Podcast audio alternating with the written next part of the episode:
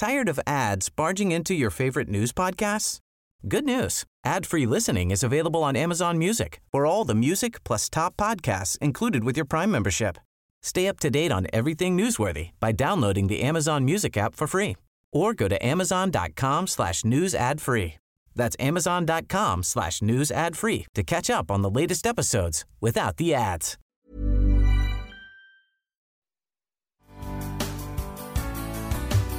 Good morning. It's 8:30 on Wednesday, August 9th. I'm Desiree Frazier, and this is Mississippi Edition on MPB Think Radio. But it's important to vote in primaries just as much, if not more, than in the main election so that you make sure that the right candidates get on the ballot. And he sets the tone for all the policies that happen in Mississippi. So it's of great importance that we select someone that has the best interest of Mississippi at heart. The assassination attempts and the lies that have been spread about him, it made it important for me to come out and give him my support today. Well, I always vote in every election because we fought hard for this right, and it's just a privilege and an honor to be able to honor our people who fought so long for voting rights for the African American people. I feel like if there's a good turnout, I do think that the incumbent will come out on top. But if for some reason people stay at home, then he could definitely be in trouble. And enough people did turn out for Republican incumbent Delbert Hosemann. In this year's most contentious primary race, the lieutenant governor held off two challengers to secure the party's nomination. We'll examine that race and look ahead to November's general election on this Mississippi edition election special. Our guests joining us, Austin Barbour and Brandon Jones. Austin is a Republican strategist Brandon is a Democrat and former member of the Mississippi House of Representatives. Thank you both for being here. Good morning. Good to be here. The biggest question mark of the statewide races was if Republican Senator Chris McDaniel could wrangle enough support to force a runoff in his challenge against Lieutenant Governor Delbert Hosemann. The campaign was heated, featuring loads of negative attack ads. Last week, the Attorney General announced an investigation into a political action committee associated with the McDaniel campaign over potential violations of Mississippi election code. But in the end, it was the last Republican race called, and Hosemann was able to clear the 50% plus one threshold to avoid a runoff. There's a lot that can be unpacked from this result. Let's look at the map first. McDaniel carried Jones County and other large portions of southeast Mississippi, as well as DeSoto and North Mississippi. Hosemann was strong in the Jackson metro area, in the university towns, and the three coastal counties. Austin, did anything surprise you or stand out with how this race unfolded? Yeah, no, absolutely. Uh, there are several things. First of all, and we'll, we'll talk about this in depth, I hope, is, is how Republican primary turnout has changed. It's certainly changed from 23 to 2019, and we'll get to that because you have a lot of big counties that were down and a lot of rural counties that were up. Um, we've got 361,000 people who voted now, 93% in. We're going to likely exceed the 2019 biggest Republican turnout ever at 383,000. But listen, McDaniel's firewall in the Pine Belt failed him last night. He lost Marion County, he lost Lamar County, he lost Forrest County. Um, he could not afford to lose those counties. Uh, Harrison County and Jackson County were there where my friend over here is from Jackson County. There are a lot of votes there. They went overwhelming for uh, Delbert Hosemann. And listen, Delbert won the vast majority of the counties in Northeast Mississippi. And when you look at the Metro Jackson area, there was a lot of attention paid to, to Madison County. I mean, you know, Delbert is up 36 points in Madison County, and then he, he won Rankin by 19. So, metro counties were down, but there's still a ton of raw votes there. And, you know, the Hosemann did a, an outstanding job in those areas. And um, that that's the story of the night. Really, the Pine Belt, the way the coast went overwhelming uh, for Hosemann, and a whole lot of other rural counties, Brandon. Yeah, just not really the heavyweight bout that we were anticipating. I mean, if, if we're honest about it, uh, Hosemann overperformed throughout the state, and uh, it, it's um, one of those things where two hours into the result portion of the evening, we knew who was going to win that race. Um, so, it, interesting chapter in Mississippi politics. I think if you had asked us a year ago about Delbert Hosemann's prospects, we would have said he's among the more popular political figures in Mississippi um, and maybe not too surprised by this race. But this has been a pretty tense several months, and so you know, this this was a little bit more than we were expecting. Yeah, the only reason it wasn't called earlier is because they were wondering whether it would go to a runoff or not. That, that there was no pathway for for McDaniel to win the race. It was just is Hosemann going to get fifty percent plus one? But the Hosemann campaign wanted and really worked for a huge turnout, and they they're going to have achieved in a massive success their goal for a huge turnout. Let's talk about the Democratic vote. Only one statewide race on the Democratic ballot was contested. That's a recipe for crossover voters. What, if any, factor do you think they might have played in this? Because I did hear some folks who would normally vote Democrat saying they were going to the primary to vote Republican. Yeah, I, I, think that's a fact. I, I think that happens. Um, that, you know, it's not too unique to this race. I think that happens when you don't have a particularly competitive race in your backyard. And, and one of the things that we saw here was a lot of money put into the lieutenant governor's race, a lot of focus. And um, look, I, not to rehash old narratives, but if people remember the United States Senate race from 2014, there was undoubtedly a lot of folks who participated in that primary that were traditional Democratic voters. Um, I'm not going to be surprised at all if we saw some of that happen again this time. Um, one of the things that we study, you know, as my day job, I work for the SPLC Action Fund, and we study local Southern races. Poverty Law Center. Um, yeah, we call it SPLC Action Fund as our C4, though. Okay. And um, we study races across the South, and we look at you know how candidates show up on people's ballots, and we are noticing an alarming rate of people running uncontested throughout the entire Southeast, uh, not just a Mississippi deal. Um, I don't know if people noticed on their ballot yesterday. There was probably five, six, seven places, a majority of their ballot where no one else was on the other side. Um, when you have a scenario like that, typically the race with the most money and focus tends to be where people go. I think that was the default race here. That 300,000 number that Austin mentioned has been the Mendoza line for Republican primaries, kind of going back to 2014. So, not too surprising there, I, I, I guess, Austin, from my perspective. Yeah, I, I, listen. If I'm a, if I'm a Democrat leader in the in the Mississippi Democrat Party, I'm worried about this.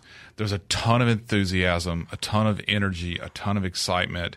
Um, I'm not going to say in 82 counties, but in a vast majority of counties um, around the state about going and voting in the Republican primary. Brandon Presley didn't have a race. Okay, the, the, you know the state Democrat Party wanted to make sure you know Brandon had his didn't have to spend any money in the primary, and that's fine. That may have been the right strategy, but it's also I, you know, if you if you don't sort of get that warm up game in the primary, uh, and we've all been in those races where you know, okay, you mean you don't know where you stand, no, so to speak. Well, no, your your team needs to have a practice game, and sometimes the primary is your practice game as you're getting ready for the general election. And and Brandon ha- had a had a clean slate, didn't have anybody uh, to run against him. So from an energy perspective, I'd be nervous about that if I if if I was Democrats and you just see Republican primaries growing stronger and stronger in a lot of rural counties that we hadn't seen before. The, the Republican primary used to be about 10 or 15 counties. I'm not going to say it's about 82 now, but it's about a whole lot more uh, than 10 or 15. Yeah, you know, I just want to say this. First of all, it's the Democratic Party. I know people have a hard time, but that's the pronunciation. Um, I think that Republicans are entering their almost second decade of almost total domination of state offices. At one, at some point, we have to kind of stop acting like this is a fresh narrative, and also the drop off in urban vote among the Republican Party. I guess we could say, well, Republicans ought to be scared because they're losing cities, which is where most college graduates live, which is where the you know income is higher. So I mean, you know, there's a lot of ways to cut this. I'm not sure it means what you're suggesting. And look, last year was a very similar situation. It was not a contest. Uh, four years ago, it was pretty similar. There wasn't mm-hmm. a lot of contested Democratic primaries, and the general election for governor was separated by 40,000 votes. So, I mean, we'll see if it matters in November, but I'm not so sure that I would be quaking over that. I think there was enthusiasm about beating Chris McDaniel. I think that's where the enthusiasm was. I'm not sure that it translates to the party as a whole. Let's shift to the race for the governor's mansion. Again, this is Mississippi Edition, our election special. I'm Desiree Frazier, and I'm joined by Republican Austin Barbour and Democrat Brandon Jones. We are recapping yesterday's primary races. Governor Tate Reeves has secured the Republican nomination in his race for a second term, defeating two primary challengers. The previous two Republican incumbents, Haley Barbour in 2007 and Phil Bryant in 2015, faced primary challengers in their pursuit for reelection. Both carried over 90% of the Republican primary vote Reeves, though, was not able to match that, notching 75% of the vote. Still a strong number, but it does reflect a slide. So before we look at the general election, Austin, what, if anything, does this say about Reeves' popularity within his own party? Um, I don't think it says anything. Just to be just to be honest with you, we just talked about how the Republican primary vote um, it, it's just dramatically changed. I'm, I'm trying to pull up results from 2007, the closest thing that I see is less than 200,000 people voted in the Republican primary. Um, I wish I could find the, the, the, governor's race primary for that one. Oh, I did find it. It's 197,000. So we're not going to double that, but we're going to be pretty close to doubling that. And what happens is you have pe- you have people who are going to vote for Brandon Presley in the general election who voted in the Republican primary. Why? Because they wanted to vote in their sheriff's race or they wanted to vote for their, their neighbor who's running for supervisor or tax collector and they're not going to vote in that. They want to come over there and vote in those local races, but they're also not going to go cast, um, a, you know, a vote for, for Tate Reeves in the in the primary. So I, I, just think it's it is not apples and apples to compare how Tate Reeves did in 2023 to how Haley Barbour did in 2007 when the Republican primary is totally different. Brandon didn't agree with me, and that's okay. And I will never say I will never say Democrat Party again. I will say Democratic Party hey, man, again. That's a big victory this morning. You know, I think uh, Austin's spinning a little bit this morning. Uh, you know, look, twenty five percent is more than Ron DeSantis is getting in early primary states. That's an appreciable number. Um, what that says is that one out of every four people who voted in the Republican primary yesterday would choose a sack of potatoes over Tate Reeves.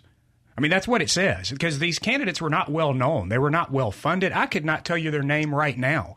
So 25% is a big figure. And, and if I'm looking at this from the Republican perspective this morning, I'm more concerned with that than I am celebrating that we matched our number from four years ago in turnout.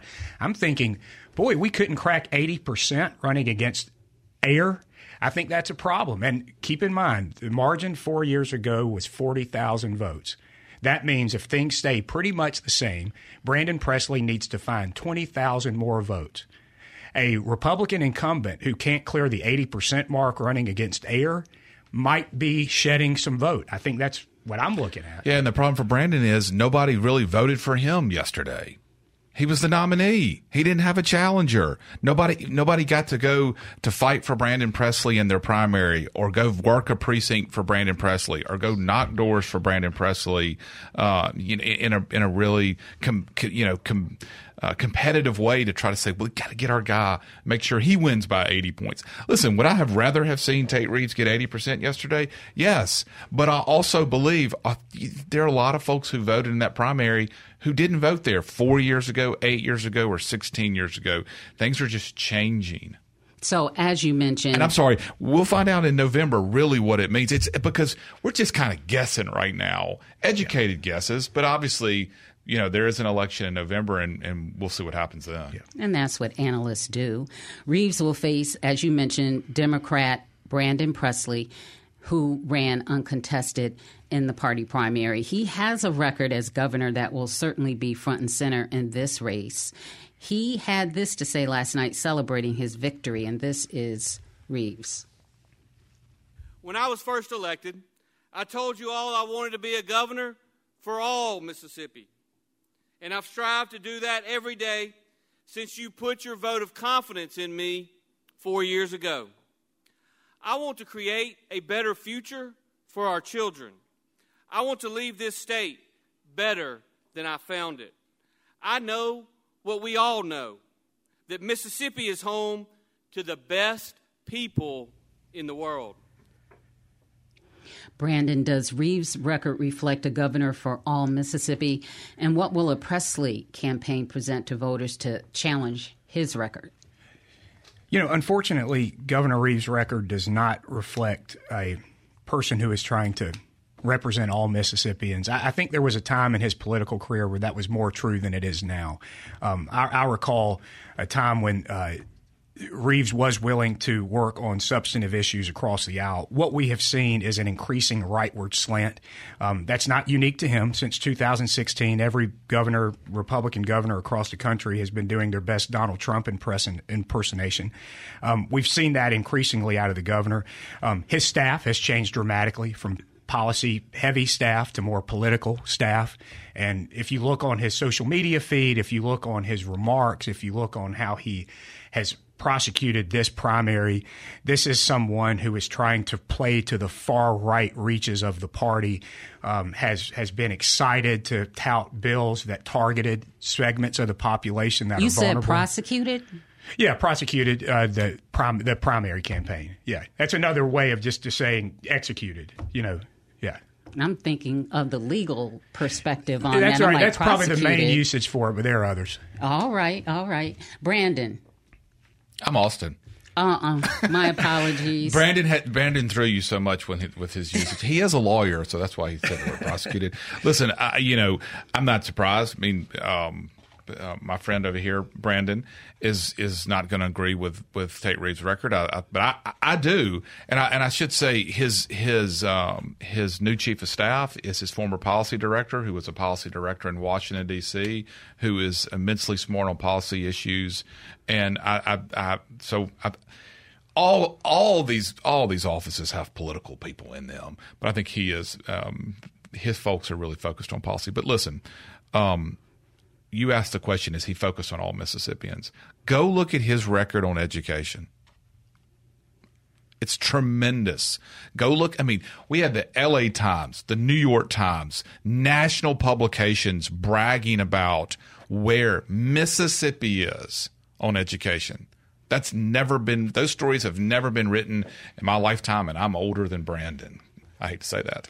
So yes, that is all Mississippians who are who are positively impacting by the you know Tate Reeves' record when he was lieutenant governor and now for four years uh, as governor. And I you know I think what he has done to get us out um, uh, of COVID safely opening back our businesses as quickly as they possibly can, allowing these small businesses to survive as best as they possibly can. And then with new jobs, I think his record's really, really good. What about on health care? Uh, listen, uh, on health care. Um, because that's a tenuous issue. Yeah. Medicaid expansion or something that would cover more Mississippians, working Mississippians. Yeah, I, I, think that some of the top hospitals in the state right now, some of our biggest four and five hospitals in the state right now, uh, are very pleased with, with what Tate Reeves uh, is is working on with them. Ways to strengthen their systems, ways to strengthen uh, hospitals at the uh, at the rural level. Uh, uh, you know, we have too many hospitals in Mississippi as of right now. We just do. The, our more rural hospitals hospitals have got to find a way to get smaller. Um, well, and, they and are get, actually because well, they're closing and, units how many of them have closed besides I don't have those details. Yeah, so I, I don't think I don't think that's very fair to say that they're closing units. Some of them have you you look at what's happened at, at the at the Greenwood LeFlore Hospital. Yes, it has certainly gotten smaller. Um, but I, I, but you asked the question about healthcare. I think Tate Reeves' record on healthcare is, is is pretty good. Could it be better? It always could be better. Uh, he's against expanding Medicaid. I think that's always the go to is well, where is he on expanding Medicaid? He's he's he's been pretty open about where he is on that. But I think he's focused um, working with hospital CEOs throughout the state, big ones and small ones, on what can he do to try to help them as they're recovering post COVID. You know, this issue that you bring up is the most glaring example of the governor putting politics over substantive policy. Over 40 states across the country, Republican led states included, of course, um, have expanded Medicaid. And that's because it's proven to be a helpful way to keep people from having to use emergency rooms as their point of first contact, as their doctor's offices. And it's also provided needed medical infrastructure. You know, we say this all the time. There are places in Mississippi where you can be in a car wreck or you can be in a serious heart situation and not make it to the emergency room on time because there is not a care facility within your region. We have healthcare deserts throughout the state. Um, you know, this this this notion of I'm do I'm not going to be for Medicaid expansion. Um, but I'm not going to offer any viable alternative. I think you see people in the healthcare industry and you see people who have had to struggle in this gap of patient care in Mississippi who say that is just an unacceptable answer. And as a result of that, we do have a medical system that's on the brink. No one would call this a healthy medical system in Mississippi. I mean, we are reaching third world type numbers. I mean, there are thousands upon thousands of Mississippians who can hear my voice right now who can't make it to a hospital, and that's just unacceptable. Okay, Presley, is campaigning on Medicaid expansion. He's looking to do what Jim Hood, if you recall, couldn't do in 2019, and that is win enough independent and crossover votes. He had this to say last night. This is Brandon Presley. We're going to go out for those votes. Look, I'm not going to forsake any voter in Mississippi. I'm going to every voter, and we welcome Republicans who are sick of Tate Reeves to join our campaign. We enjoy, we invite independents who want to vote for who they want to vote for to join our campaign. So the way we're going to win them is we're going to go after them, and these folks are not going to be fooled by the governor's scare tactics or what issue of the day that he manufactures. They're smarter than that. And uh, they're going to come to our side, and we're going to beat him come November and send him to the unemployment line.